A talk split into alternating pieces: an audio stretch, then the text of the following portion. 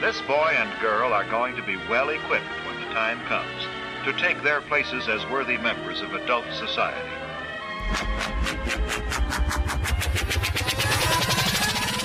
All right, y'all. I know this is maybe one of the most highly anticipated episodes thus far on the Breaking Normal podcast, considering the context of my personal life and the title and the guest and everything we talk about. So hold on to your horses. It's going to be a wild ride. And we start by playing the Breaking Normal game. And if anyone's interested in doing this, I've always had a vision for using it for many things. We've actually used it at our retreat, Epic. I've used it at gatherings, Epic. And I've always thought it would be like the one of the best first dates ever. And considering the topic of this podcast and how we talk about dating, I actually went on a couple dates uh, with one lovely young lady after this recording, and um, I did play the Breaking Normal game with her on our second date, and the results were better than I even expected. Like that game is so profound to play with someone that you're getting to know, especially especially in an intimate setting. And really, I learned so much about myself so quickly and really got to know not only more parts of myself, but also of the, the lady that was playing with me. And I highly encourage the game, whether you're in a long term relationship or you're starting a new one, or you're at a party or a family gathering, play the game. It's currently available on the iOS for Apple. Um, and we're gonna basically getting we're getting ready to launch it on Android along with a training program that'll go with it. I've been procuring and curating footage for the last few weeks, and the that footage in this course is also epic. So what I'll probably do is allow maybe like ten people or so to go through it before we put it on sale, and it definitely needs. I think it deserves to be on sale because some of the information is extremely deep and controversial, and it takes commitment to really get juice the most out of that course. So, for 10 people that want to do it for free 99, uh, email me, daniel at breakingnormal.com, and maybe we can go through it together um, on our own times and see if there's any upgrades or errors that need to be refined because I've been editing it for quite some time now and we're really close to launching it. And once we do that, the intention is to get the app on the Android and start using the uh, tribe function. Um, but for anyone that has no idea what I'm talking about, and you want to experience the Breaking Normal app and you have an iPhone, go ahead, download it, play the game with someone that you want to get to know, including yourself. And um, yeah, enjoyed the freaking episode because we'll probably have a new audience here. Amy's quite the juggernaut online. Um, what I'll probably do is put a teaser at the end of this podcast as an outro. Maybe I'll do the top 10 hacks for breaking normal, the appendix of the book, which is on Audible and Amazon. Um, it was really more spoken into existence, so I highly encourage you to get on Audible and get a massage and or go on a hike while downloading that divine information that uh, has come through me and countless other people that I have uh, interacted with and teamed up and tribed up with. So uh, yeah, keep tribing up. Realize that there's one team known as humanity, and uh, that a, ha- a, sorrow shared is a sorrow halved, and a joy shared is a joy doubled. And to make sure we're coming from a place of heart sync rather than groupthink.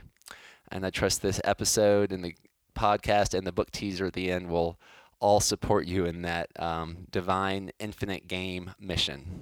Much love, y'all. Keep breaking normal. Enjoy this episode with Amy. Wait, I'm gonna get a sip of water. Okay. And I might need to do that a couple times throughout. Who you are hearing um, sip on the spring water, freshly harvested from about an hour away, is Amy Young, the next Breaking Normal podcast. Welcome to the show. Thanks for having me, Dan. I'm so stoked to be here. Um, like many of the divine affirmations through this um, transition in my life, and kind of definitely changing the context of my relationship with Deanna, who I guess is technically my ex-wife. I was thinking about this. My ex-wife, um, I get this weird opportunity to tell people my ex-wife is a witch, and that she agrees, and like, cause, and is proud of that. That's very rare, right? I know, That, and I mean that in the most loving way. Yeah. But I do want to say that right off the bat because, as a topic because. From my understanding, when I met Amy at the coffee shop down the road, it was a fun, synchronous meeting. Davina was definitely catalyzing it, Oh so my God. I, I pay attention. Just, just so you know, and everyone else knows, when Davina is doing something, like Yeah. I honor that. Yeah. It's kind of, I feel like it's when someone's that close to the source, I feel like they are they're a clear channel for Mm-hmm. what, what is a good a good um, menu for my life. Yo, what a fun way to look at it. And then I found out you're in a very similar field, um, Mm-hmm. and really weird. Oddly enough, you're running a program, from my understanding, called Single and Slaying It. That's like my signature uh, coaching program. Yeah. Well, for ta it's for single women, but I mean, you know, all the principles and content applies regardless of sexual orientation or gender or any of that stuff. But yeah, single and slaying it. That's what I'm all about. Well, I, I was like, well, that sounds like maybe like, maybe a good start to the new season. that uh, it's definitely like one of those lights in this kind of sh- Mm-hmm. uh, shadowy valley time I found my myself in. Mm-hmm. That I, I I trust I'm transcending, and I think that the conversation that we're having today could be not only healing for both of us because I think your single and slaying it program is based a little bit on your own experiences Oh. coming out of a personal experience as well. A thousand percent. could have could not be more personal. Yeah. Well, I used to have a bus that said, uh, "What's most personal is most universal." Ain't that the truth? Hmm, Are you hearing that little feedback? I'm hearing a little feedback, yo. I'm doing okay, but I'm not. All right, as- let's- your ear is probably more attuned Let's try that again. to such things. Yeah, I had, yeah. Anyways, that was the breaking normal bus, and that bus actually also had my daughter's birthday on top of it. I didn't buy it for that reason, but it had four seven. That is wild. Yeah, interesting, interesting stuff. Uh, that's the schedule for the Breaking Normal podcast is synchronicity. So welcome to the vortex. That's the thing, though. But you said this. You're like, I'm sort of a walking synchronicity. Like, you can't go very far without bumping into something, like a little wink, nudge. what do you take synchronicity to be as, by the way? Um, I, you know, I go back and forth because I don't really believe that, like, I don't really believe that there's like an all-knowing force out there that's trying to like lead me in certain directions. Do you know what I mean? Like I believe that we're all extensions of universal consciousness. So I think it's more just kind of like uh like yeah, these little like glitches or these little like mirror moments sort of of just like a seeing beyond the veil a little bit, you know? I like that. Yeah. I'm happy I asked. Yeah.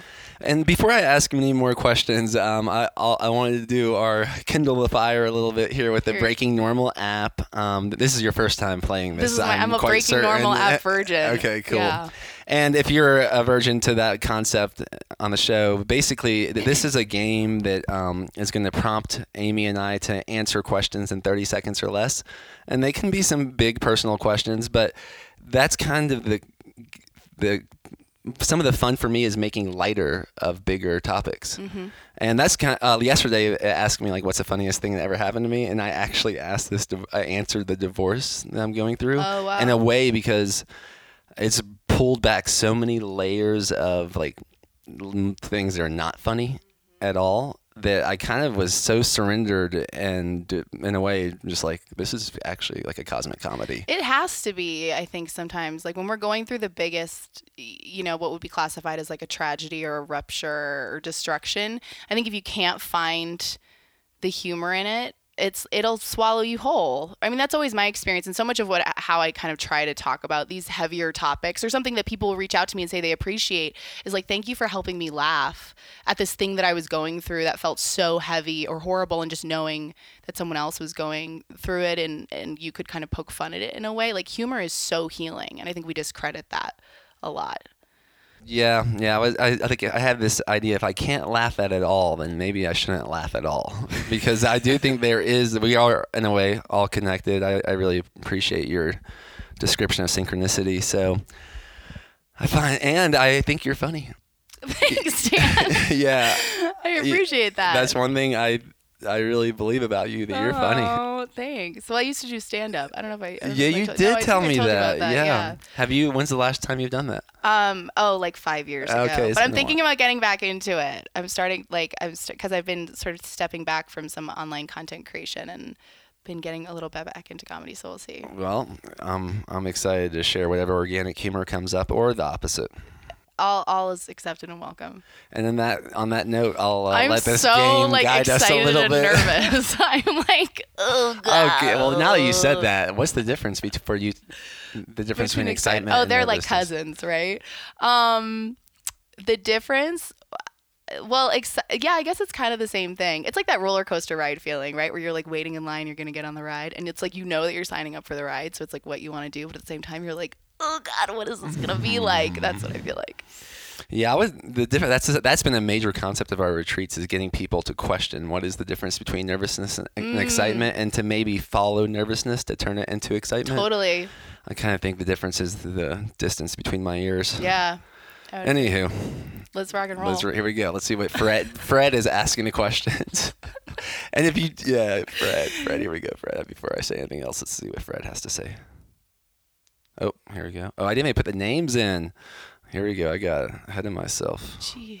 It was so weird that I named this artificial intelligence Fred Uh-huh. because Elijah, who I interviewed yesterday, he was he went into a trance at the show in a way, Oh, cool. and he said Fred is coming through. no way. Yeah, and apparently he Fred. That was the first time Fred came through in a year, What? and that was the first time I've seen. Well, the second time I See, saw this him. is what I yeah, it's mean, so weird. like, huh? Come on, it's so strange. I want to have that many synchronistic come comeuppances every day. I don't know. I get like a couple a week and I'm stoked, you know? Like I want yeah. I do love it, but I'm not sure if it's for everyone. My the Sam, another previous guest, he was saying that he was like really accusing me that I have, might have an issue with being distracted by synchronicity. No, but this is the thing, right? Well, I, no, let's not. Let's play the Oh, game. we yeah, can get right, right, right. like we're going to get it. We'll of ask a few minutes with Fred here, and then Yeah. we'll take it off from there. Here we mm-hmm. go. Daniel, when did you feel the best today? Sing it. Oh, I felt the best today when I was walking around and seeing the clouds go from 50 shades of pink and feeling excited to get high on my own supply and breathing a lot of air. And I also feel the happiest right now. I think it's a competition. I think competition is cooperation if you really get to the core of it. And I'm happy that I'm singing, even though I'm questioning if I'm actually singing. Good job. Amy, what accomplishment are you most proud of? Speak it. I'm most proud every shitty thing that's happened in my life, quote unquote shitty from the human perspective shitty. I make lemonade out of lemons like it is my GD job. And that's a choice that I make when like stuff comes up that I'm like I can't deal with this. I don't want to go through this. There's a part of me, I don't know what part of me it is, that's just like we're going to find the good in this and get through this and transcend this and turn it into gold. And I'm super proud that I have that capacity and that I flex those muscles as much as possible. Wow, true alchemist. Amy the alchemist. This is so What fun. are three things that you love? Embody it. All right, so I'll speak it. Three things that I love. Okay. Oh, I love Davina. I love Davina. Can't not. I love Araya. Mm-hmm. And I love every human being I meet. So I'll, I love you, Amy. Thank you. in the sense that like every person that I get to know more of, I get to I realize I get to know more about myself. And that there is the more I explore that love with strangers, the less strange the world seems. Beautiful. Amy, ask any question to Daniel in 10 seconds or less. Um, what is the time that you have laughed the hardest? You think in your life? Man, I think that all right, this is a good question. I think the one that came to mind was when I watched Ace Ventura, either one or two in the theaters, where Jim Carrey poked a hole through the rhino's butt, and like where the rhino is giving birth.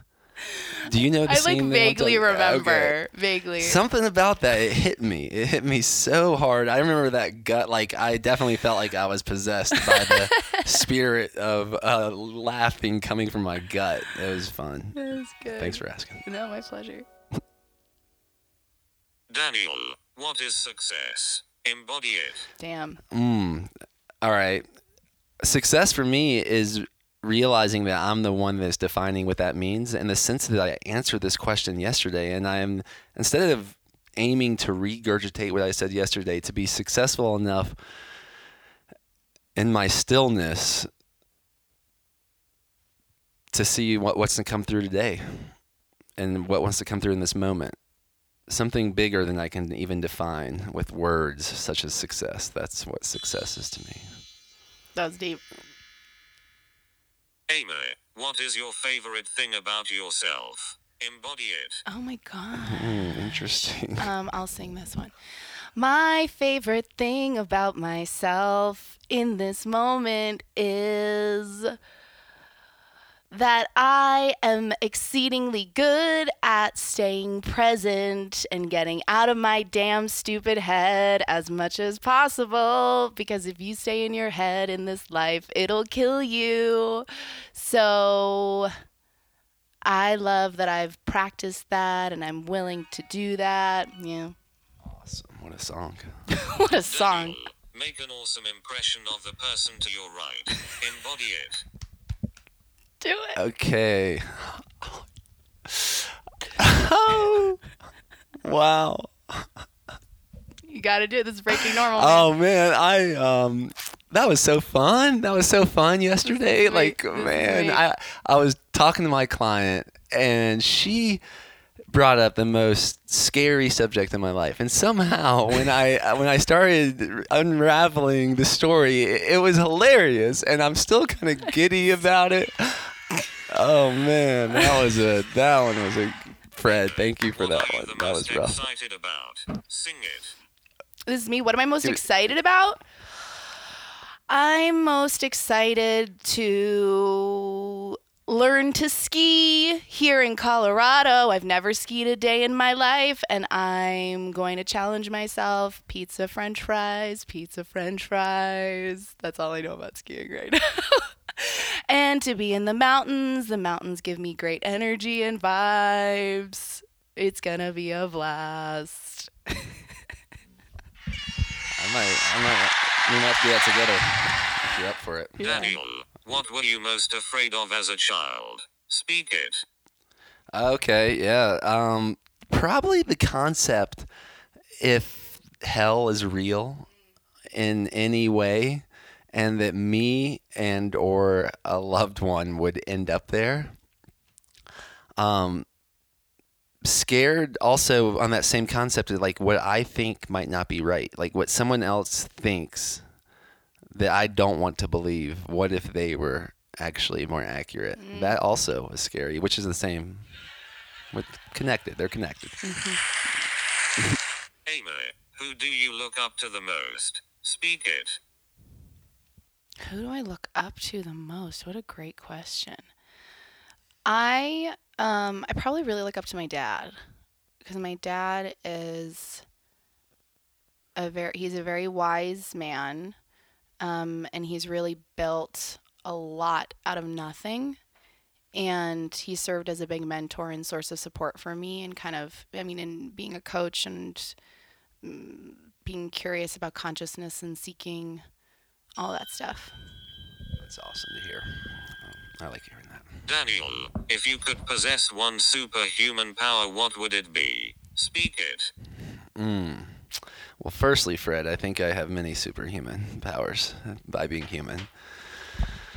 Um, if I could, let's play the game like superhero, like X Men So kind of style. Um, I would probably t- th- th- being able to teleport. Ugh. Teleport. Amen. yeah. No Yeah. airplanes? Just like a button. But I, I, I don't know if I really want that. That's the thing. It's but for the, the game, I think just being able to push a button and be where I want to be when I want to be there with who I want to be, doing what I want to do. That'd be a good one. Good answer. Magic button. Amy, what's your most miraculous experience? Embody it. Um, okay, so I'll speak this. My most miraculous experience? I've had, you know, I've had experiences of what I would call like, you know, God or source speaking to me in like super clear ways. Where it's like, do you know, do you know when like you hear a voice and you're sure that it's not your voice? Like you're like, this is somebody else's voice.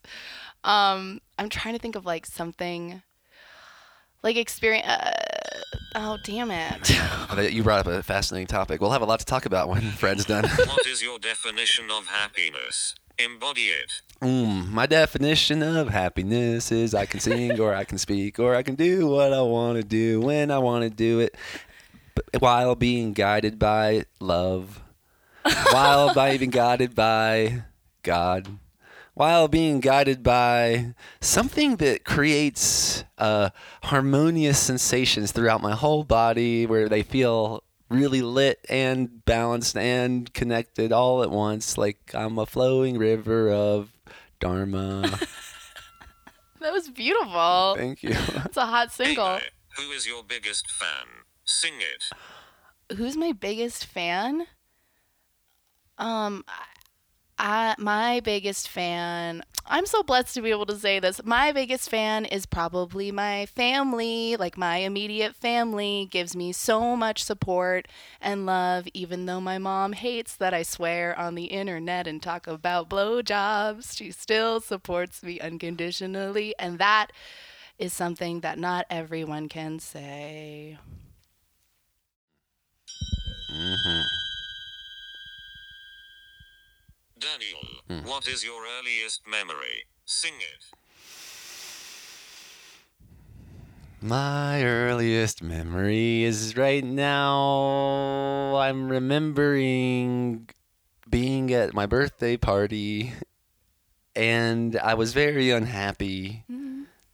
It was as the party was for me, but I felt alone. God. I. So I say I cried till I probably laughed, and then I laughed probably till I cried. Oh my, ugh, I felt that. I could say similar memories.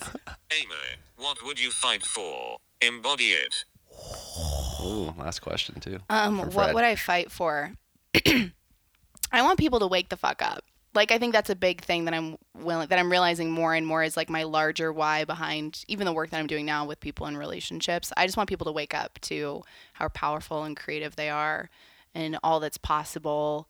And um, I can't stand when people I limitation makes me want to throw up. Like when people like like it just makes me want to puke and just like slap people across the face. Mm, So wow, yeah. I can so relate to that one. The limitation, I almost puked right there. you just throw up in your mouth a little I, I bit. drank too much coffee at one sip. I might maybe another sip will help me out. yeah. Yeah, there's something about um, when I hear people. What I would say is like when I heard people argue for their limitations, Mm. I just had to speak up, and I've made a lot of like frenemies, Mm-hmm. a lot of temporary enemies, seemingly, that have become some of my best friends. Mm. And just uh, it's like it's been a very refining trait in my life Mm-hmm. that I don't. I, it's very hard for someone to be in my presence and project or argue a limitation. And, and then because I make it pretty tough, I mean, it's tough for me not to speak up. Yeah. Anyways, I don't know if you can relate to that. Yeah, no, I think especially um I was having a conversation with someone at dinner about this last night that just like I work my butt off just in my own life to really not argue for my own limitations. Cuz you know, it's like always easy to spot when someone else is doing it or whatever but then our stuff we're like no it's real for like it really is hard for me though. Um but i'm very grateful to be in a place where i've seen through enough of my own. Is it okay if i swear? Uh, Maybe you should ask your mom. paula would say no. Paula would be like please don't well, and then you can say, I'll say it is the Breaking Normal show, so, so you can. fuck that shit Yeah. Um, but no, but like I've been able to live long enough and see through enough of my own BS, you know, to see through enough of my own bullshit of being like, oh, that was like a weird thing that I made up. You know, like, oh, that was a weird idea I had about who I was or what was possible or what I could do that couldn't do or couldn't do. And I proved myself wrong or life proved me wrong in some way. So what else is not true? You know? Um, and I think that once you start getting, if you do that enough, you start to realize like, whoa, maybe anything really is possible. And if that's true, then, you know, what's really holding me back or or what do I really feel called to do or what do I want to do? And um it's just way more fun to kind of play from that place. And then when you see other people who aren't playing from that place, you want to be like, hey, come play with me. You know, like it's way more fun over here. What are you doing? And sometimes people like it and sometimes people don't. Yeah, I bet you're good at that. Um, Yeah, I'm thinking like uh, for people that let's talk about the single and slaying it and like your clients and what I, I- all of a sudden I felt like oh I could see how someone that was not seeing clearly or in a fog or a haze just Yes. hearing what you just said Yeah. would probably be uh, the, we have a very strong wind blowing it would be like that wind blowing out that haze Yeah. and um, so now I'm more curious, and I bet other people are as well. Like, what is your what is your passion that you're doing right now? Yeah. And how do other people receive value from that? And how do you what do you receive from that too? Oh, so many big, delicious questions in there. Um, I mean, I think my I'll speak to my personal journey a little bit. Um, I for a really for, for a really long time in my life, I uh, gave my power away to relationships. And I didn't even, and I didn't realize that that's what I was doing. You know, like I really um, felt like I was highly codependent and like really felt like I needed someone to love me and I needed someone to love for me to feel whole and for me to feel okay and for me to have a sense of purpose and to feel safe in the world. And I and again, it's totally like I didn't realize that that's what I was doing. Um, How did you realize you- that's what you were doing? oh, just enough like junky relationships, like of the same, you know what I mean? Like the same problems come up enough times that if you're like an observant person, you're like, what's the common denominator here? You know, like it can't just all be them. Like I must be bringing something to the table. Um, I think we share that, and that's what I was talking about be- before we start the show. Yeah. My um, the ability of pattern recognition. it's a big one. I feel like we share that. It's a big one. I'm looking forward to recognizing patterns with you. yeah. Um, new ones are revealing themselves all the time, right? Um, but yeah, like, you know, enough sort of cycles of repetition of the same kind of stupid stuff or the same, like, my relationships were really generally very kind of like dramatic and tumultuous, even if. And I realized at a certain point that like I made them that way, you know, that like I got a certain high or a certain like something off of uh, causing conflict or pushing buttons or there was something in me that kind of thrived on that. Like i was a little bit of a drama queen. And i realized and it was getting to a point where i was like oh this is unsustainable. Like and if i want to be in a relationship that's really going to last or something that's going to be really fulfilling and healthy in the way that i want it to be like i need to make some changes and i think the big going back to kind of your initial question about yeah like perceived limitations one of the biggest ones for me was realizing like oh wait a second like I can actually be happy and fulfilled on my own. Like I don't need a guy to be interested in me or to be reciprocating my my interest in order for me to feel good and whole and satisfied independent like that's something that I can actually achieve. And realizing that there were other people who already felt that way. You know what I mean? That I'm like oh that's something that other people feel. That's something that other people have. And that is something that's a little bit broken or confused or deficient in me.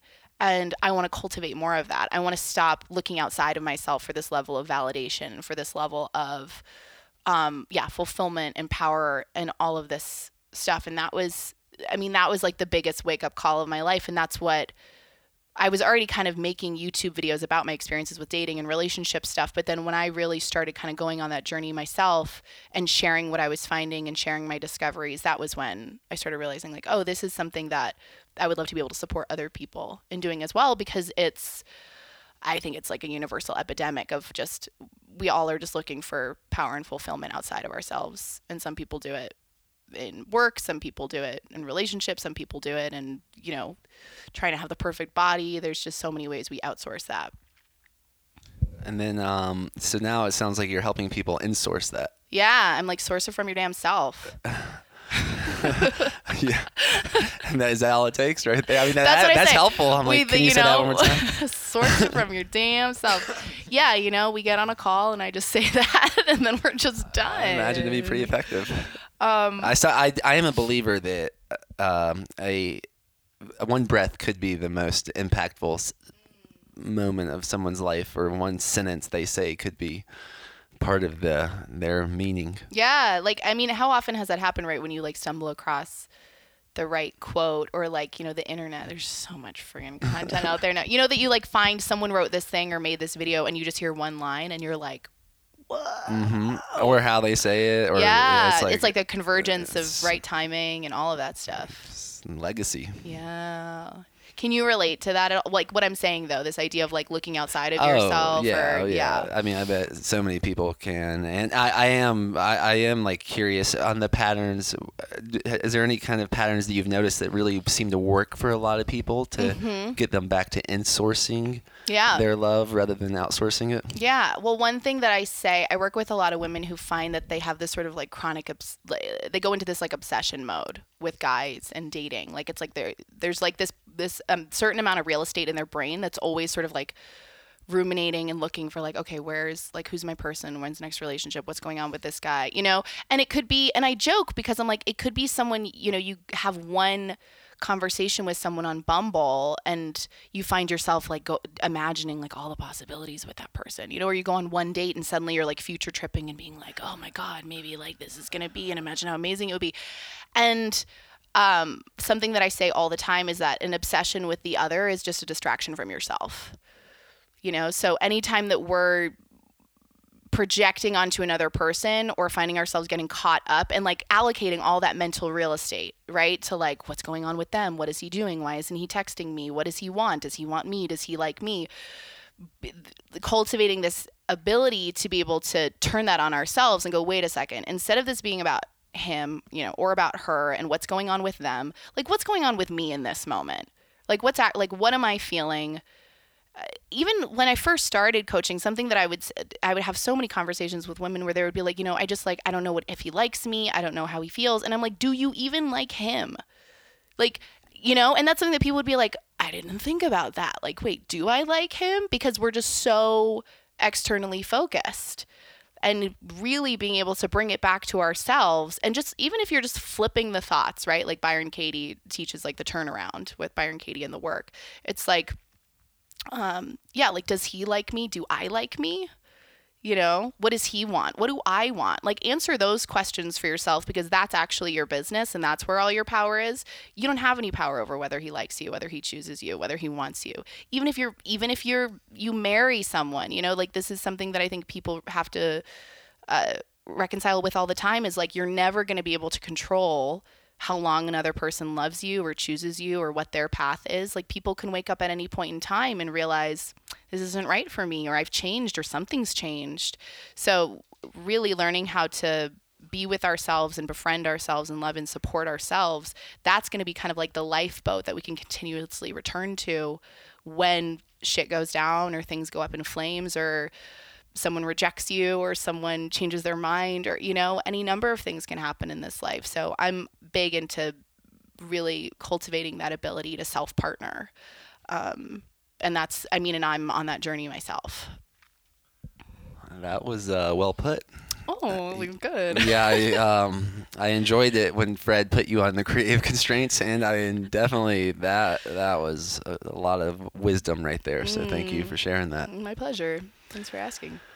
Yeah, one of the things we talked about, and you mentioned if you're married, you know, and the idea that Diana and Deanna and my relationship has transitioned. Firstly, does not. I want to like remind myself, and I even think Deanna mentioned this, and everyone because we've been a public uh, relationship since we met, mm-hmm. actually. So there's been a lot of people that have been like part of our relationship in line, and I, I'm so honored by that, and it's so like fun and cool. Um, but that because it's transition doesn't mean it wasn't successful. Oh my God, like, huge! just was. I don't know if you have anything to expound upon that, but I think people might be. I would like everyone to consider that. Oh, I think it's like one of the biggest myths of relationships, right? Is that longevity is the ultimate.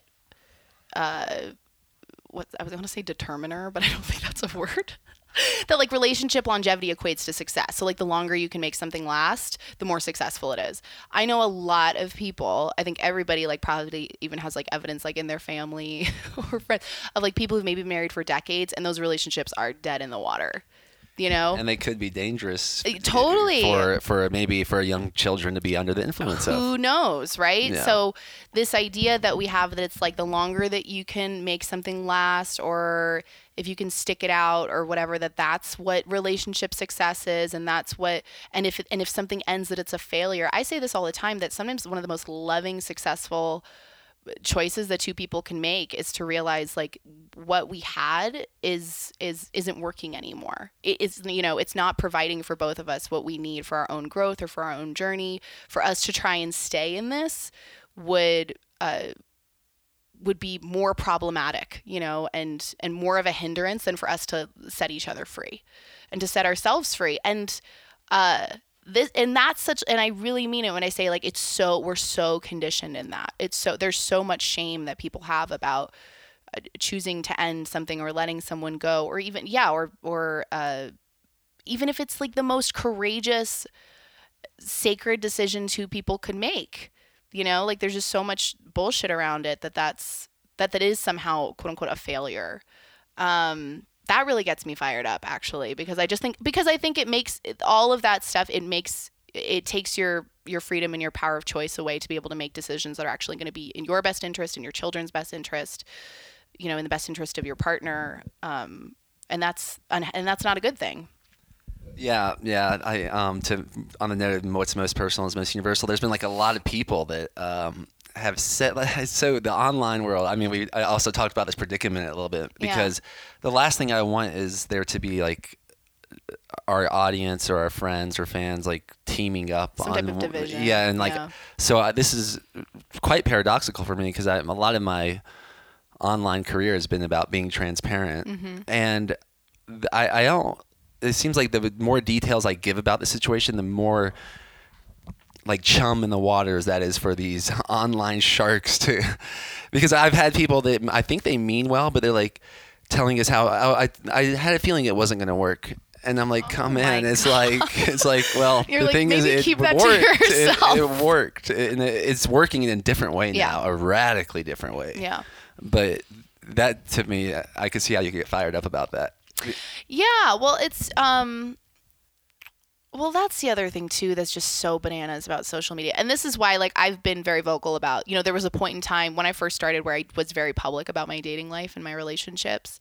Um and I was in a relationship when I first started coaching and I we went through a breakup and suddenly people were like reaching out to me and asking i mean this was years ago but people were like you know what happened with you and so and so are you guys still together and i was like i don't want to fucking deal with this like i was just like i can't i don't have the like tolerance or capacity i mean when you're in you know heartbreak or you're going through that kind of transition i felt so it's just so confronting. It's an, it's painful enough without sort of having even if people are reaching out to, say kind or supportive things, it can still just be hard because you're kind of trying to maybe just get through the day or like, you know, make sense of things on your own.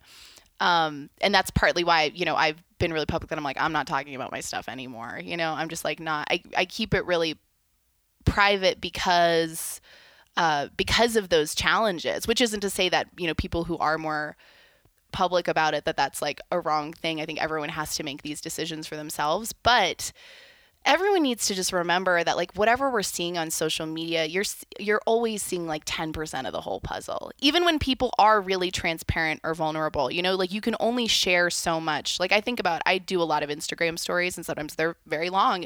Even a really long Instagram story of my day is still if you break it down, it's like 7 minutes that's not my whole day. You're not seeing everything that's going on. You're not seeing the whole picture of my life. You're seeing a very like curated selection of what I feel called to share in that moment. And sometimes it is something that's more vulnerable. Sometimes there are things that I'm selectively and consciously choosing not to show people.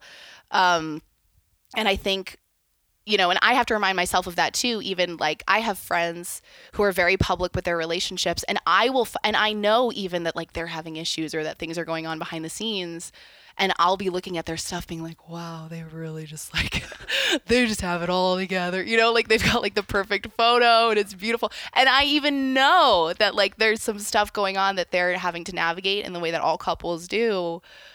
Um but it's this it is a weird it's just it's a weird thing that i think we're all trying to make sense of as it's happening. And i really commend you um yeah and deanna for like even just nav- like navigating those waters because it's it's hard enough when you're going through it independently and then to kind of have this third party present who's sort of you know commenting whether it's in support or yeah like you know there is division that's not easy Yeah, we live in a such a fascinating It's time. I mean, this is like a continuous topic on this podcast is the phone and how un how different it is for the rest of what all of humanity Yeah. ever is we're in a radically different time and Yeah. socially especially. Mhm.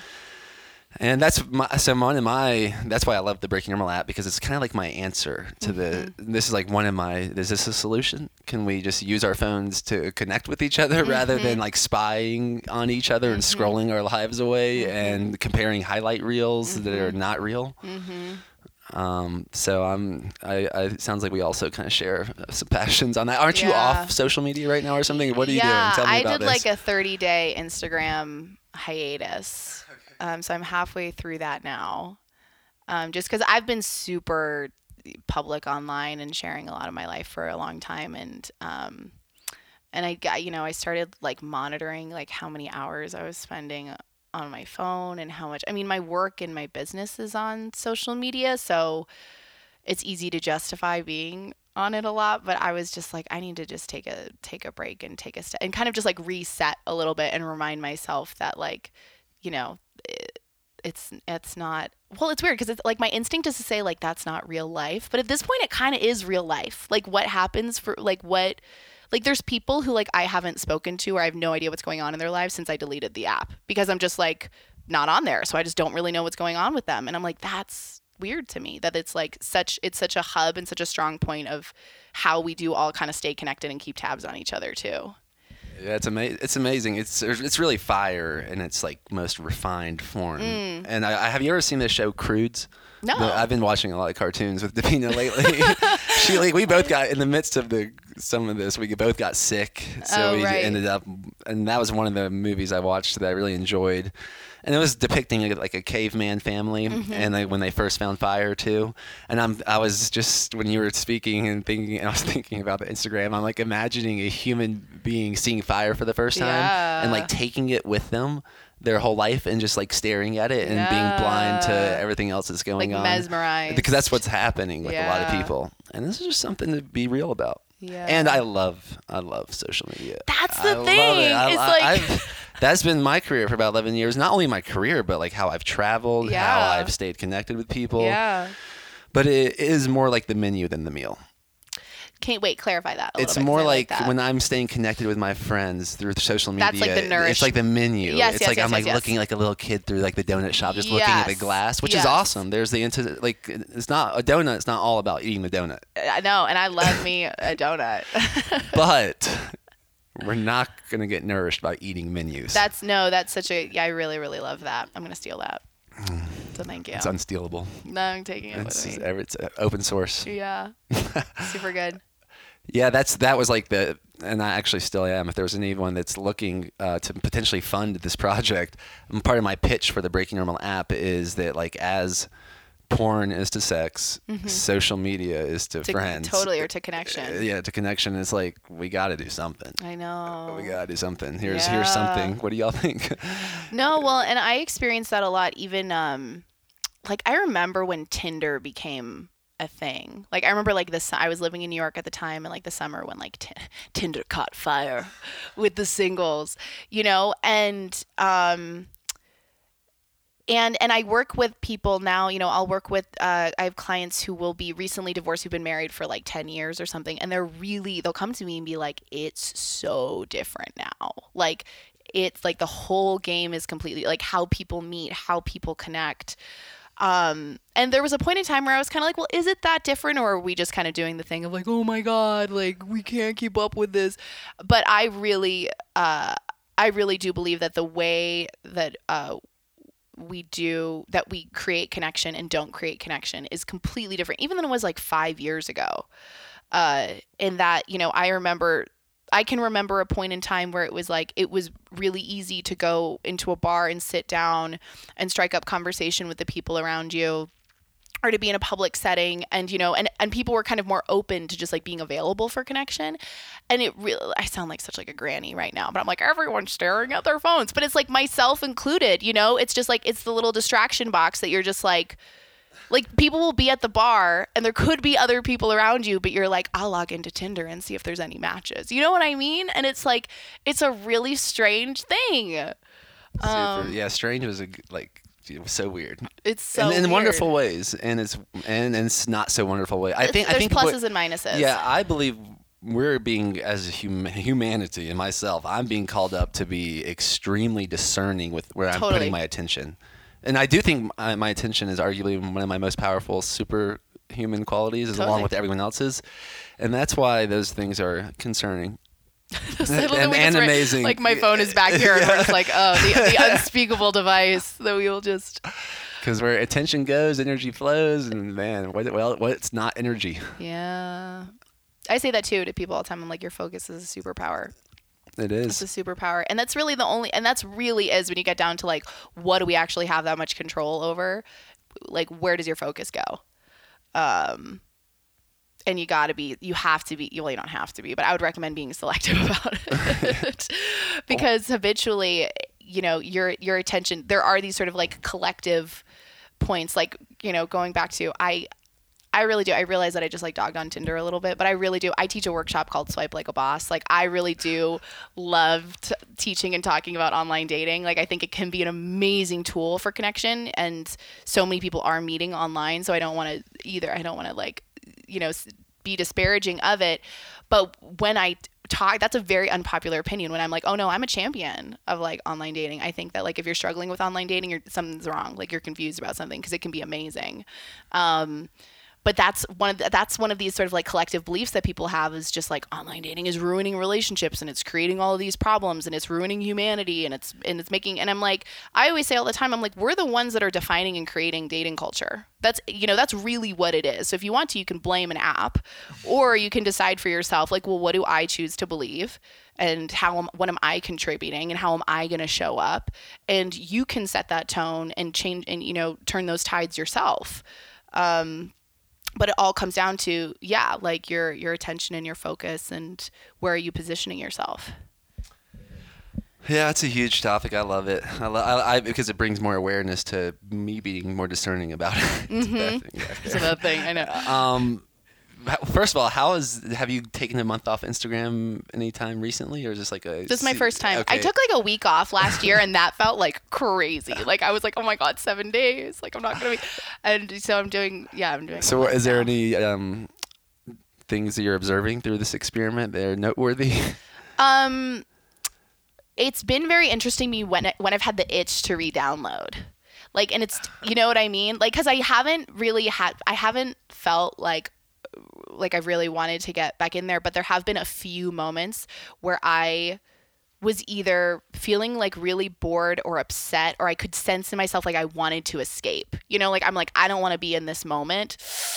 Ooh, I could just download Instagram and just like scroll my little heart out, you know, and just like look at a bunch of other people's lives and just vacate this moment completely. Like and and it was very fascinating to see that and call it out and be like, "Oh, there's something that you don't want to be with here." You know, like, "Oh, you're tense or you're uncomfortable or you're upset about something." and your instinct has become avoid you know like go look through stories look through your feed see what's going on with other people or get input get input get input versus being like well what about just being with what's here i'll also say i've been very disappointed in myself because i am just like in taking other forms of like i'm just spending a lot of time on reddit you know what i mean like I'm, or like watching a lot of YouTube videos. So it's not like I'm doing some type of like digital cleanse. I'm just sourcing from I noticed that in myself too that I'm suddenly just like watching a lot of Joe Rogan clips and just, you know, looking at like the relationship thread on Reddit and just finding fascinating stuff there. So it's kind of unescapable, but Uh, yeah, I I can totally relate to what you're saying. Even on even with doing different things, like if I'm not drinking coffee, then it's amazing you find what something other else. stimulants I can find. That's the thing. it's like, oh, ginseng. Have you ever thought about that? this is why like humans were genius like our you know what i mean like your brain and like the way that you're wired like it will just find whatever it wants to find And I think my opinion, because I, I know ego, like ego, is a huge topic. Yeah. Every, almost, almost everywhere I look online, um, explicitly or not. And I, I, I kind of think of what you're saying is how to enjoy one's ego or how to become friends with it. Mm-hmm. Is it's kind of like this. It's an energy that I feel like it's more easy to harmonize with when I when I pass it along. Mm. When I like see it losing its energy to mm-hmm. drag because I'm mm-hmm. because I'm putting like I'm playing with it rather than just being blind to it. well isn't it sort of i would i mean i would imagine you tell me it's a little bit like having a toddler you know like that it's the ego in my experience is very sort of singularly focused in that like it wants what it wants when it wants it and and yeah, if you can kind of observe it and notice, like, well, that's sort of funny and interesting that, like, in this moment, you're so convinced that, like, this is what you need or this is what you want or this would be the important thing. You know, in the same way that, like, I remember I witnessed this moment. I don't know if I've told this story before. It's, I don't know if this will translate, but I'll tell it anyway because I think it'll be funny. I'm ready. Please Um, do. but I remember I was working outside of a coffee shop once, and this mom was coming out with. She had like a, maybe like like how old's Davina? She's like two. She's gonna be three. Yep, gonna be three. Yeah, so she's gonna be three, uh, probably Davina's age, and then she had an infant in a stroller as well, and she just looked like, I mean, it was like eight thirty in the morning, and she looked like she was like done for the day, um, and the little bo- her little son was like screaming because he was like, I wanted a blueberry scone, and she had gotten him a muffin.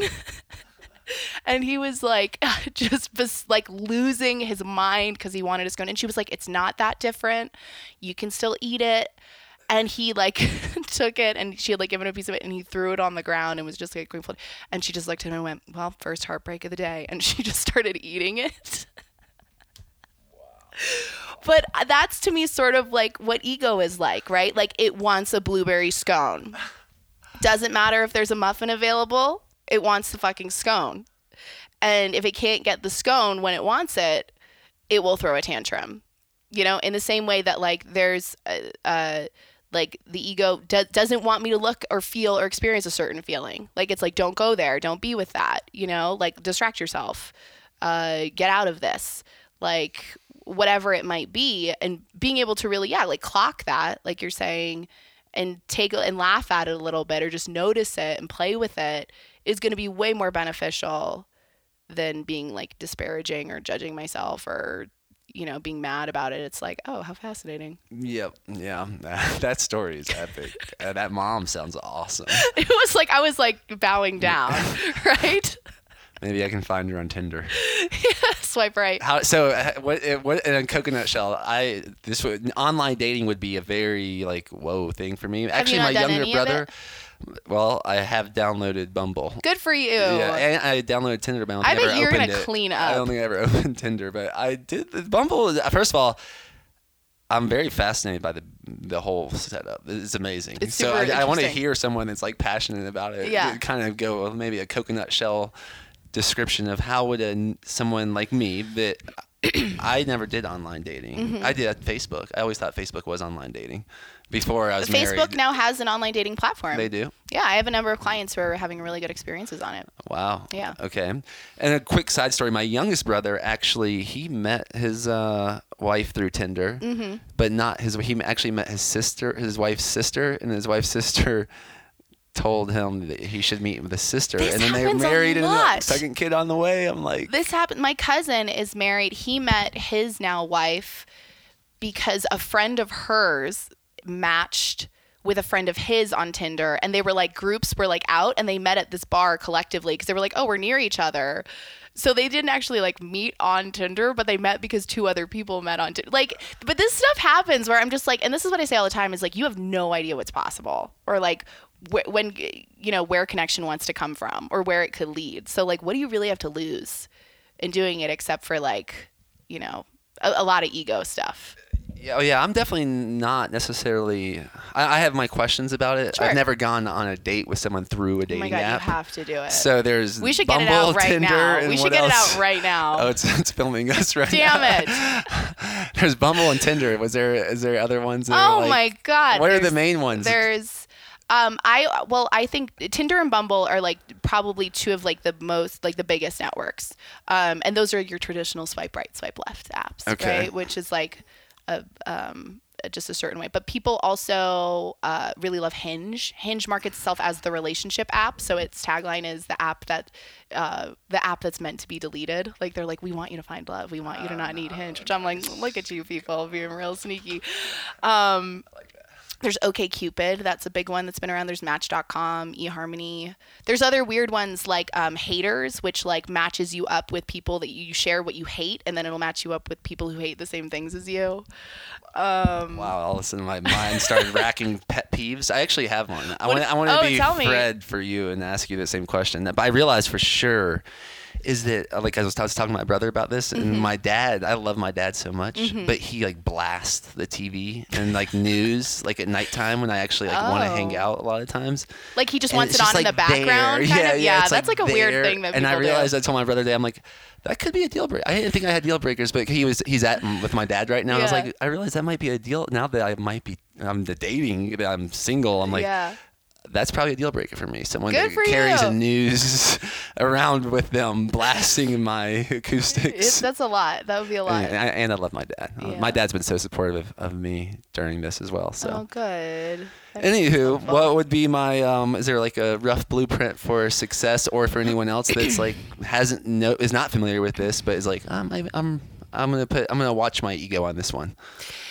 Oh man. So I always say so there's two parts. Well, there's two parts. This is true for everything in life, but with online dating or the way that I teach the workshop is like there's the inner game of online dating and then there's the outer game, meaning like there's y- how you feel and approach the apps, like what are like really getting clear on like what are your beliefs and attitudes and outlooks going into this. Because I work with a lot of people who automatically are logging into the apps with like shame, feeling like this is really stupid that I even have to be here. This is embarrassing. I don't want to have to use an online dating app. Um, or there's people walking in there with just like a lot of insecurity or doubt, like, oh, this is just to be a lot of like bros and douchebags, like a lot of shirtless guys taking gym selfies, you know, holding a fish on a boat. Like, I don't want, like, that's not what I'm looking for. You know, so really kind of checking yourself and being like, okay, what am I bringing into this with me? Like, am I, you know, and because this is true, like, we all know this or you know i would imagine your most of your listeners know this that like your attitude and outlook will determine a lot of your experience you know? We look for evidence for what we choose to believe. And if you're looking for douchey bros on the app you're going to find a plethora. Like don't worry about it. There's going to be lots for you. And there's going to be a little part of your brain a little egoic part of your brain that every time you see one you're going to be like see you ew swipe left swipe left swipe left. And that's going to be your dominant experience right versus being able to go in with a certain level of like curiosity or innocence or a willingness to experiment or be proven wrong is really going to behoove you, you know, to be able to be like, you know, am I willing to be surprised here?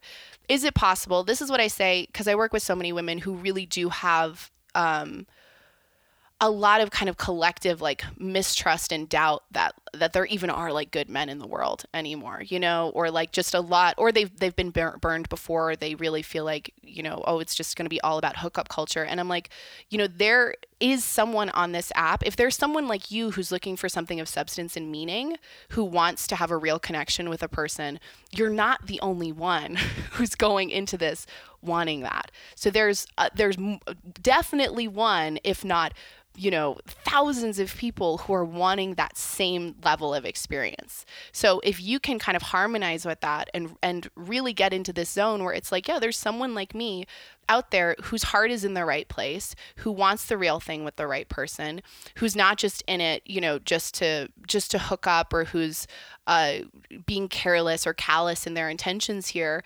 and I want to show up being a match for that person and I want to show up as that person. So doing it with a lot of integrity and purpose and intention, I think that's like, you know, the inner game is is being really clear about what you're bringing in there. Um, and then the outer game, I say, I talk about, you know, having a system for yourself in terms of uh, how, like, how you want to connect with people. I mean, there's a whole framework that I set up that I take people through like with like steps of like how you can really help yourself create like maximize connections and create more meaningful connections so it's not like you're getting caught in these uh these situations where you're just like we've been messaging for 2 weeks and I don't know like it's not going anywhere and I really want to meet someone. And I'm like if that's what's consistently happening to you like you're participating in that you know like you're contributing to that so setting some standards for yourself and having kind of a protocol that you follow the biggest thing that I tell people to do, like in the workshop, I say, if this is the only thing you take away, have a phone call or a FaceTime with that person before you meet up. Yeah, that's that sounds wise. That, that's that's also what the breaking normal app for me is like. I'm seeing uh, if you do the challenge, it's Yeah. the same thing, but it's there's only one option, and it's one unedited video take. Amazing. That's it. And I think that is the best way I know of downloading like the essence of someone hundred before, percent. m- other than being in person with them. Yeah. And that's probably my biggest suspicion. Like the little that I've seen on Bumble is like, I just I think there's a gap, Yeah. and I and that seems like too much investment of my time to go investigate too many gaps. Totally. Well, and that's and now, so thing. your advice, like that's so solid strategy, right because there. it's like you will you will get exhausted and depleted because we've all had the experience. well you haven't Dan but I've had the experience of meeting up with someone and within the first 30 seconds you're like shit now I have to sit here with you for 2 hours. And and it's not even necessarily like they're like a terrible person although I've had that experience as well and I know plenty of people have. But it's just you're like oh we're just not a match you know? Or like oh this is just this is just you're, i know that this is not going to be a thing. And save yourself that time and money and energy and save that other person the same um, and step up to the plate and set a boundary like that you know and it's as simple as saying like hey i would really love to connect with you. Like i'm having such a good time talking to you. I really like to have a facetime or a phone call before meeting up in person. If that's something that you're okay with like let me know. I'd love to set up a time to talk. If someone can't do that that is all the information you need about that person. like, if someone can't give you a friggin' phone call, you do not want to be with that person. So, that's also such a blessing, too. Like, so many people are afraid of saying that, and it's like, nobody's gonna wanna do that. And I'm like, if they don't, great. You've just eliminated someone who's not gonna be able to play at your level anyway. Oh wow. Um, yeah, that's awesome. Are you do you know Pat Allen? Are you familiar with Pat Allen? No, a couple people have told me to really follow this woman. Okay, though. well you you that's one thing, and this is to kind of she's in LA, right? Yeah, yeah. or in Orange County. So Yeah. she actually renewed mine and Deanna's vows Oh, once, and she's awesome. yeah. And um, on that note, I was like, uh, just to circle back because I don't want to be so dodgy about that topic. Uh-huh. But what I will say about mine and Deanna's relationship is, first of all, if you wanted to listen to the episode with Sam Poppy, I kind of talked about what I thought my shadow side of a lot of the experiencing was, and that's a great episode too. He's the not so ghostwriter of Breaking Normal. So, Oh, cool. And he was like really interrogating me. I felt like I was like with a, Oh, a- an attorney. His dad's actually a divorce attorney. Oh, and perfect. He was channeling his dad for that one. Yeah. Um, but Pat Allen, she, I, what I remember from her is like she think, believes that three C's to like a long term, like long lasting, healthy relationship are based on chemistry, communication, and compatibility. And she, would, I remember her saying like, and chemistry being the most important for the the length, for the duration of of it. it. Yeah. And what I'll say about what happened with Deanna and I is chemistry was always our number one thing. And Mm-hmm. our communication, I felt like, really made up for just the lack of compatibility. And I think our the lat like something about our the way we were both changing and what was becoming we just became less and less compatible. Mm. And like that's what I want to say. Mm, Yeah. mm-hmm. It, um, and that because the chemistry and and the communication was such good, we can both be pretty charismatic communicators, and maybe Mm-hmm. and when it's fierce, it can be extra fierce. It just is like the compatibility wasn't there as much, and it wasn't. And when I alluded to earlier, like for some kids, it could be dangerous for parents to stay together. Sure. I don't mean physically dangerous for us, but I do mean dangerous in the sense of like I'm not sure if Deanna and I wanted Davina to see like this lack of compatibility, For that to be kind of like her like her reality, yeah, of relationships, because she was just hitting that age of like really understanding our dynamics. And I think that also made it kind of crystal clear, along with other things that I don't really feel like talking. I like what you said. I don't think it's important for the audience to know all the details, but that's what I'll say overarching. And then I wanted to also ask you about that. What your what you would relate to this chemistry, communication, compatibility idea, how that might have shown up in some patterns you've seen. Yeah. Well, it's also. Can I actually interject though with another question that I had because I'd be curious to. Oh yeah, oh yeah. Just like, 'cause I'm, anything like, you want to ask? answer. If you have anything to ask too about Deanna that you think I may have like, did he dodge something else? Because I think I've made it clear, and uh, I know a lot of people are asking me, mm-hmm. and that's been pretty confusing too. Yeah. It's like, wow, I don't even know who you are, and you're.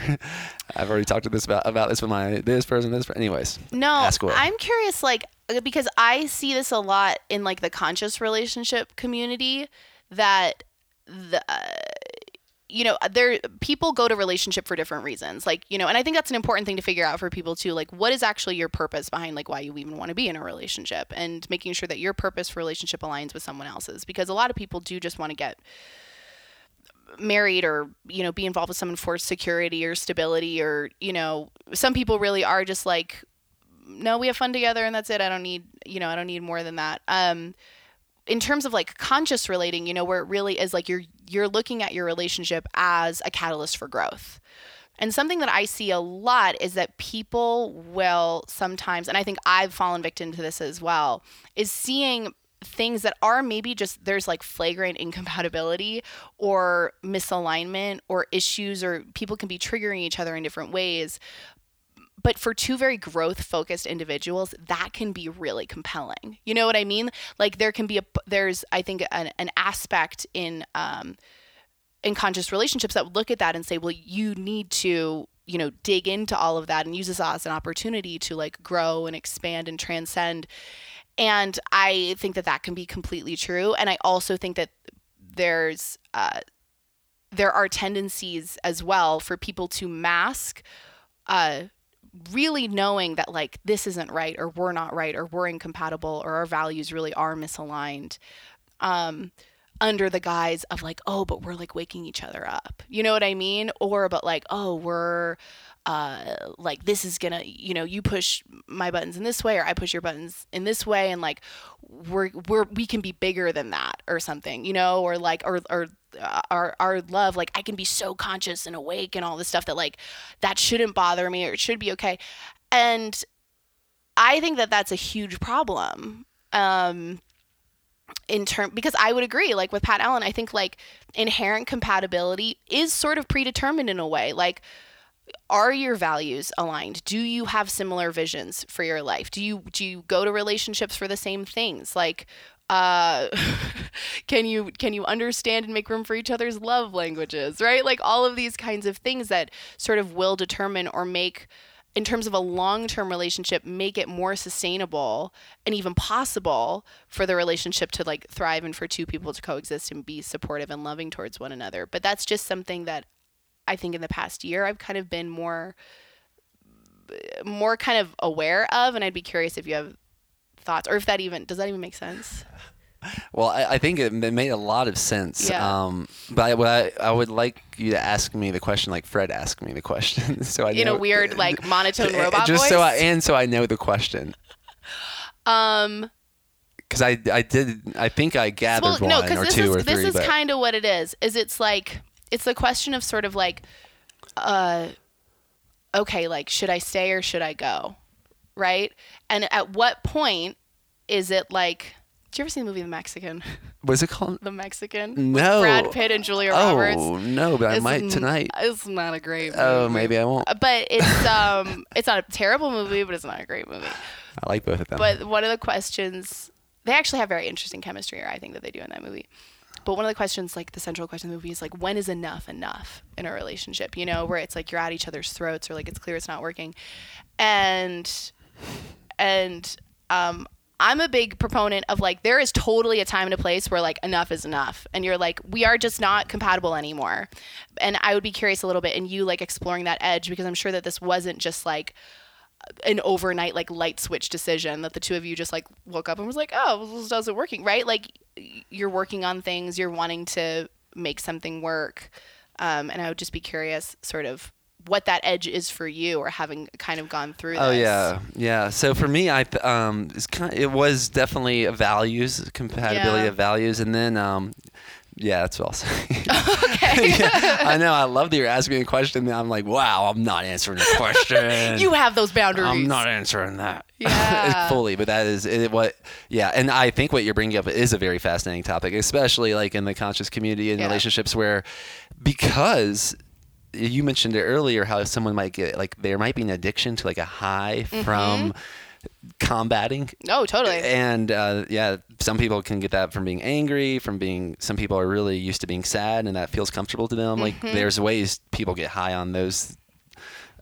Um, like literally on a hormonal level, Yeah. literally on a hormonal level. Yeah. So, it, I could easily see how someone could slip in like the slippery slope of rationalizing to get that hit. Totally. Because you know humans are genius and they'll get the stimulant. We gotta even if find they a cut way. out I coffee, even if they cut out coffee, ginseng, tea, all of it, they'll still find a stimulant. Yeah. And um, that's a metaphor for it could be like, oh yeah, this is for my growth, this is for my spiritual development, but in reality, there might just be a junkie for a certain hormone, A hundred percent. and and then maybe I trust would not be doing that in front of a child, like a, a child that's seeing a rel this is the blueprint for a relationship, Yeah, yeah, and yeah. unfortunately, that might be happening a lot. I don't know, man. I just question all of this shit. I Yeah, just well, look at it and I'm I like, question even that. Oh, don't know. you have to, right? If I can't question question everything, maybe like do, do I really question everything? Do you question everything?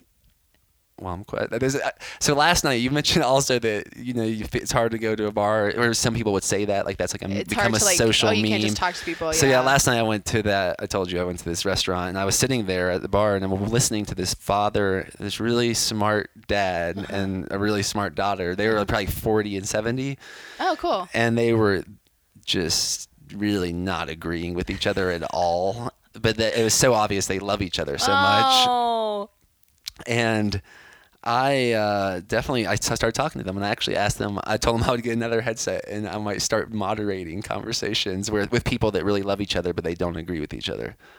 And I'm not sure why I told you that, but I think that that's amazing though. Like when I, because I think about that too, and I think about this actually in the context of um of self love a lot because like a lot of people.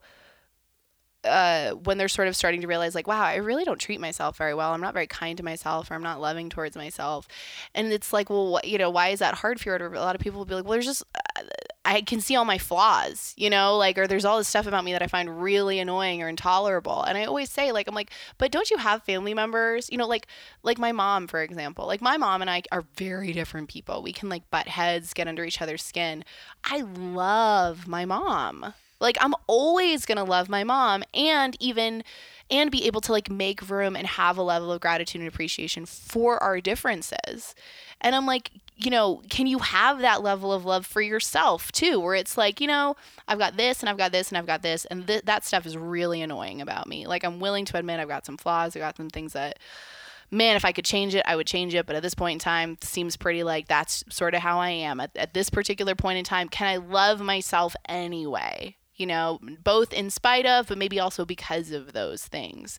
Because that's, talk about superpowers, like that's what love is, right? It's not like picking and choosing and being all weird and conditional about, like, I only love you when you agree with me. Or I only love myself when I'm like showing up the way that, you know, there's this part of me that thinks that I should show up. Like, it's like we've got like a good twin and an evil twin inside of us that's like having a little battle all the time. But being able to be like, even when I don't show up in in the best moments or I fall short, like can I love myself and and hold space for myself and yeah, and like be able to disagree with myself in a certain moment and still be in acceptance and appreciation of who I am.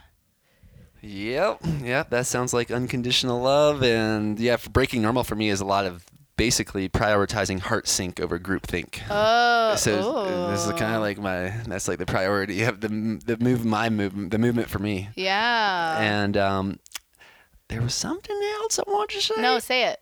I wish No, I. it's gonna come to you. I- I- gonna we'll see. Maybe when I when, sometimes when I stop trying to remember it, then it comes. Oh, okay. Kind of like that's another level of love, letting it go. Totally. I, I, I see that happen all the time that I'll like forget something or I won't be able to think of something or I'll be like, oh, I want to remember that. And then like, Got it. Uh, see? I want you to answer your question. I did. I Oh. realized one of my like I haven't uploaded much on YouTube, but I did upload a video once. I'm on my own channel, but I think it's on my personal channel. How to know when a relationship is over, Mm-hmm. and I remember it being spicy. Like a lot of people had opinions on it. I'm like, wow, maybe I should go watch that, and then I could see my answer to that question at least two you don't remember what you said. Um, I do remember saying that you could experiment with saying it's over and seeing if you really See what believe it. like. You see if Yeah. you really believe it. Yeah, a coach of mine once posed the question. She was like, does, you know, uh, does this feel complete? Like, or is this complete? Mm-hmm. And that to me is something, and I'll say that to a lot of my clients now too, where it's like, because usually we get a pretty, you'll get a pretty strong instinctual response of like, yeah, I think I don't think there's any like stone left unturned here, right? Yeah, and I'll, I would also say one, one obvious answer to me is like if you're if someone's not tr- like if I'm treating someone how I would not treat my daughter, for instance, like in a physical way, that's uh, to me also like for you gotta protect yourself just like you would protect your children. Mm-hmm. So um, whether it's ver- emotional or physical, like if there's abuse involved, I think that's also uh, Oh my God. cut. Totes red flag. The reddest of flags. yeah. That's like a that's like an, a base camp at Everest. At least get, cut it for, for for some time at least. Yeah. Until you. Yeah. Anyways. Or and I would add to that for anyone out there who is in this space of like should I say or should I go, um, really when it's like when you are looking at it and there's this and you have to be you have to practice radical self honesty with this like radical self honesty of being like, am I the one doing all the work here, or am I the one like am I trying to change myself or to get this person to change? Or Am I the one pushing this boulder up the hill and pushing this boulder up the hill? And my partner's kind of hanging out at the bottom of the hill, but I'm even telling myself, like, no, no, no, we're working on it. It's like, are they, do you see that? You know, like, do you feel that? Are you in this together? Is this like a team effort? Or are you the one who's constantly making the efforts and trying to, you know, even like contort yourself in all these different ways? And like, a big red flag for me was always when I realized I was like Googling things for the other person. Where I would be like, what would be a good book for them to read? And then, like, that's like the most codependent thing. And I'll read that book, and maybe through me absorbing that material, somehow, like, it'll get translated onto them. That sounds like a good flipperoo. That, that like your alchemy in action right there. Well, thanks for being such an alchemist, Amy the alchemist. Have you has anyone ever alluded to This you is that the way? first time. Nice. This Break it the normal, baby. Yeah. and uh and an hour and eleven minutes. Yes. Your timing is did so I- killer. Wow. You said that intention earlier, like, we're going to try and go for an hour and 11. Yeah, yeah. I probably didn't say try, but I like I. Anyways. You did it. You're right. You Yeah. just intended I think it it was like eh, maybe maybe, Maybe we'll it be was- 11, it was very 11. casual, yeah. And now we're gonna break that by going over it probably, but We just I'm did. happy. I'm happy to be breaking normal with you. If people want to find out more about what you're up to and get connected or however you do it, what's the best way Yeah. to find you? Um, so my like online home, my coaching hub is amyyoungcoaching.com. That's where like all the info is about me and my work in the world. Um, on YouTube, I've just got just hundreds of videos that you could peruse peruse of just me yapping about a bunch of different stuff.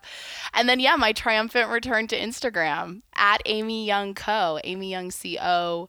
That's gonna be happening shortly. Um, should be exciting. What's the date of the comeback? Unless the itch becomes too strong. I think it's just- the twentieth. the 20th. Cool. Well, we'll see if we can upload that episode around that time. That would be fun. This episode around Yeah. that time, Yeah. and then the now will become the future, It's, time is and then it'll become the past. It already is. It is. It is the past. It's all at once. It's all happening at one time. Yeah. How, how does how does that happen? What time is it? This boy and girl are going to be well equipped when the time comes to take their places as worthy members of adult society.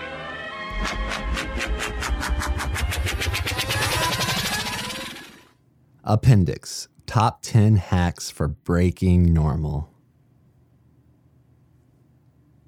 Number one, wake up. Wake up naturally, no alarms, no electronic devices, and don't stress about doing it. Simply do it if and when you want to. Sleep when you're tired and wake up when you're rested. Simple, right?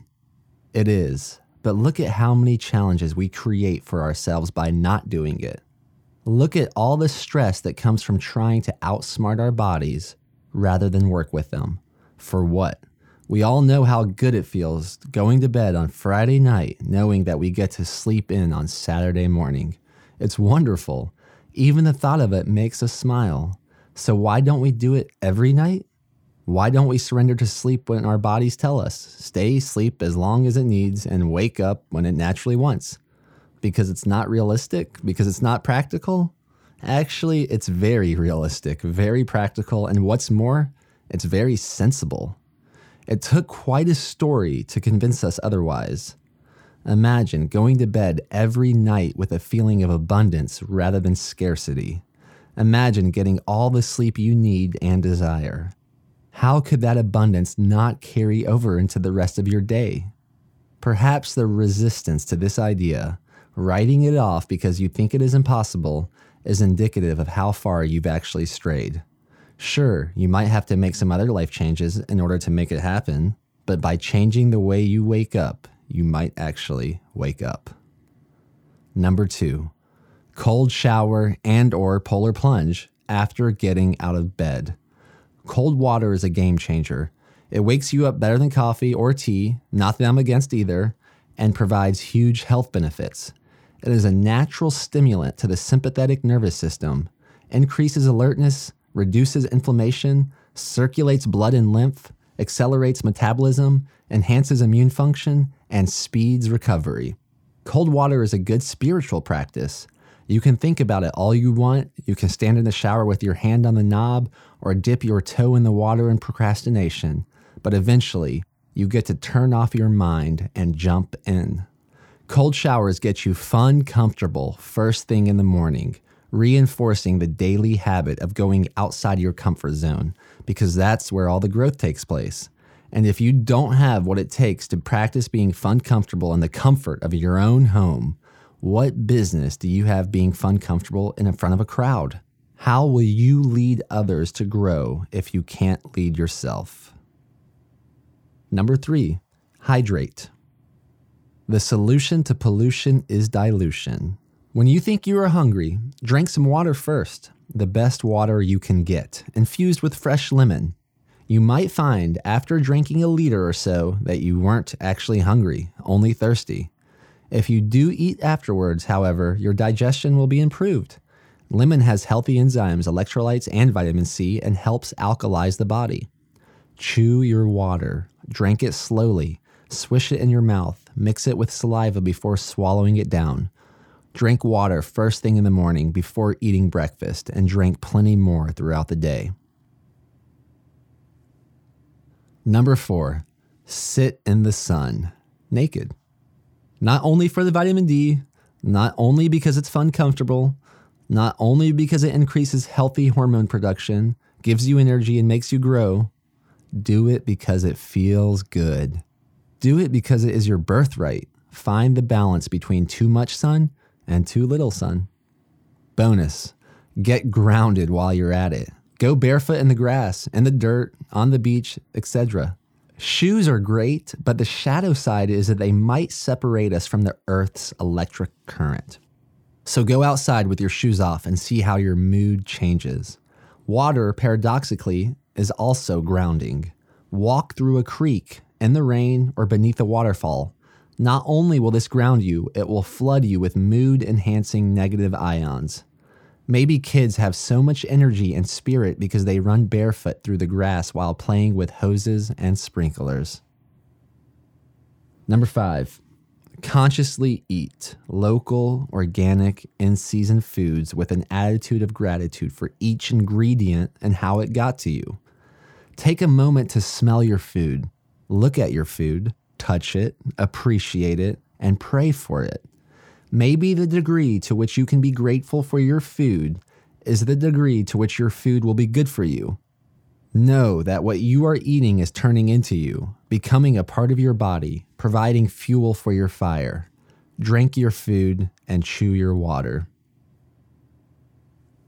Number six, functional fitness. Keyword fun. Working out can be fun. So, whatever that means to you, that's what I'd advise you to do. Sometimes I do it outside in the sun, in the grass, doing whatever I feel like a 100% effort. Sprints, handstands, squats, pull ups, dead hangs, etc. I get more done in seemingly less time, though in actuality, time itself is flying by because I'm having fun. Other days I go to the gym because that's what I feel like doing. Those days might be more traditional workouts, but I upgrade them by simultaneously listening to motivational speeches and mixes. It's a heightened sensory experience. Rather than only hearing the words, I feel them with my whole body. I absorb them into my mind, heart, muscles, and lungs. Literally, I am growing inside out, strengthening inside and out, overcoming resistance externally while pushing myself internally. Bonus listen to audiobooks while getting massages. It feels as if the words are being rubbed directly into you, allowing you to absorb more of what you're learning. Number seven, tell the truth. Practice being more honest in your daily life and relations. Use this phrase to get you over that hump of resistance. I have something I want to share, but I observe that I'm nervous to do so. Typically, for me, that earns a thoughtful expression out of my listener, and they give me the floor. Number eight, meditate and pray. Prayer is when you're speaking to God, meditation is when you're listening to God. Recognize or experiment with the idea that whenever you are speaking, you are praying, and whenever you are listening, you are meditating. Everything you say is a prayer, and even if it seems like no one is listening, the Creator can hear every word. Conversely, whenever you are listening, listen closely because God is telling you something. Number nine, get paid to do the things you love to do, the things you would pay to do, and or the things you would continue to do regardless of whether you're getting paid to do them. Those things that make time and space disappear from consciousness are tied closely to your gift. You love to do them, and you give your love by doing them. Make the choice to live in that state of natural abundance, which is unavoidable and everywhere you look. Make your work be something that fills you up, for that is the most sustainable job you can have. Number 10, do these exercises. I've found that the best way to do these exercises is to conduct your own workshops for friends and family. First, give testimonials about how much you yourself have gotten out of these exercises. Second, extend the invitation for other people to join you. Invite them to invest time and money in something that you are willing to put on because of the results you yourself have gotten. Giving them the opportunity to invest money in the experience catalyzes them to get the value out of it. Third, take the lead and go first. If it's the confession exercise, you confess first. If it's the notice and imagine exercise, you go first. If it's the sharing judgments exercise, share your judgments. Lastly, Team up with the people who seem most stoked by these ideas to attract even more attractive people.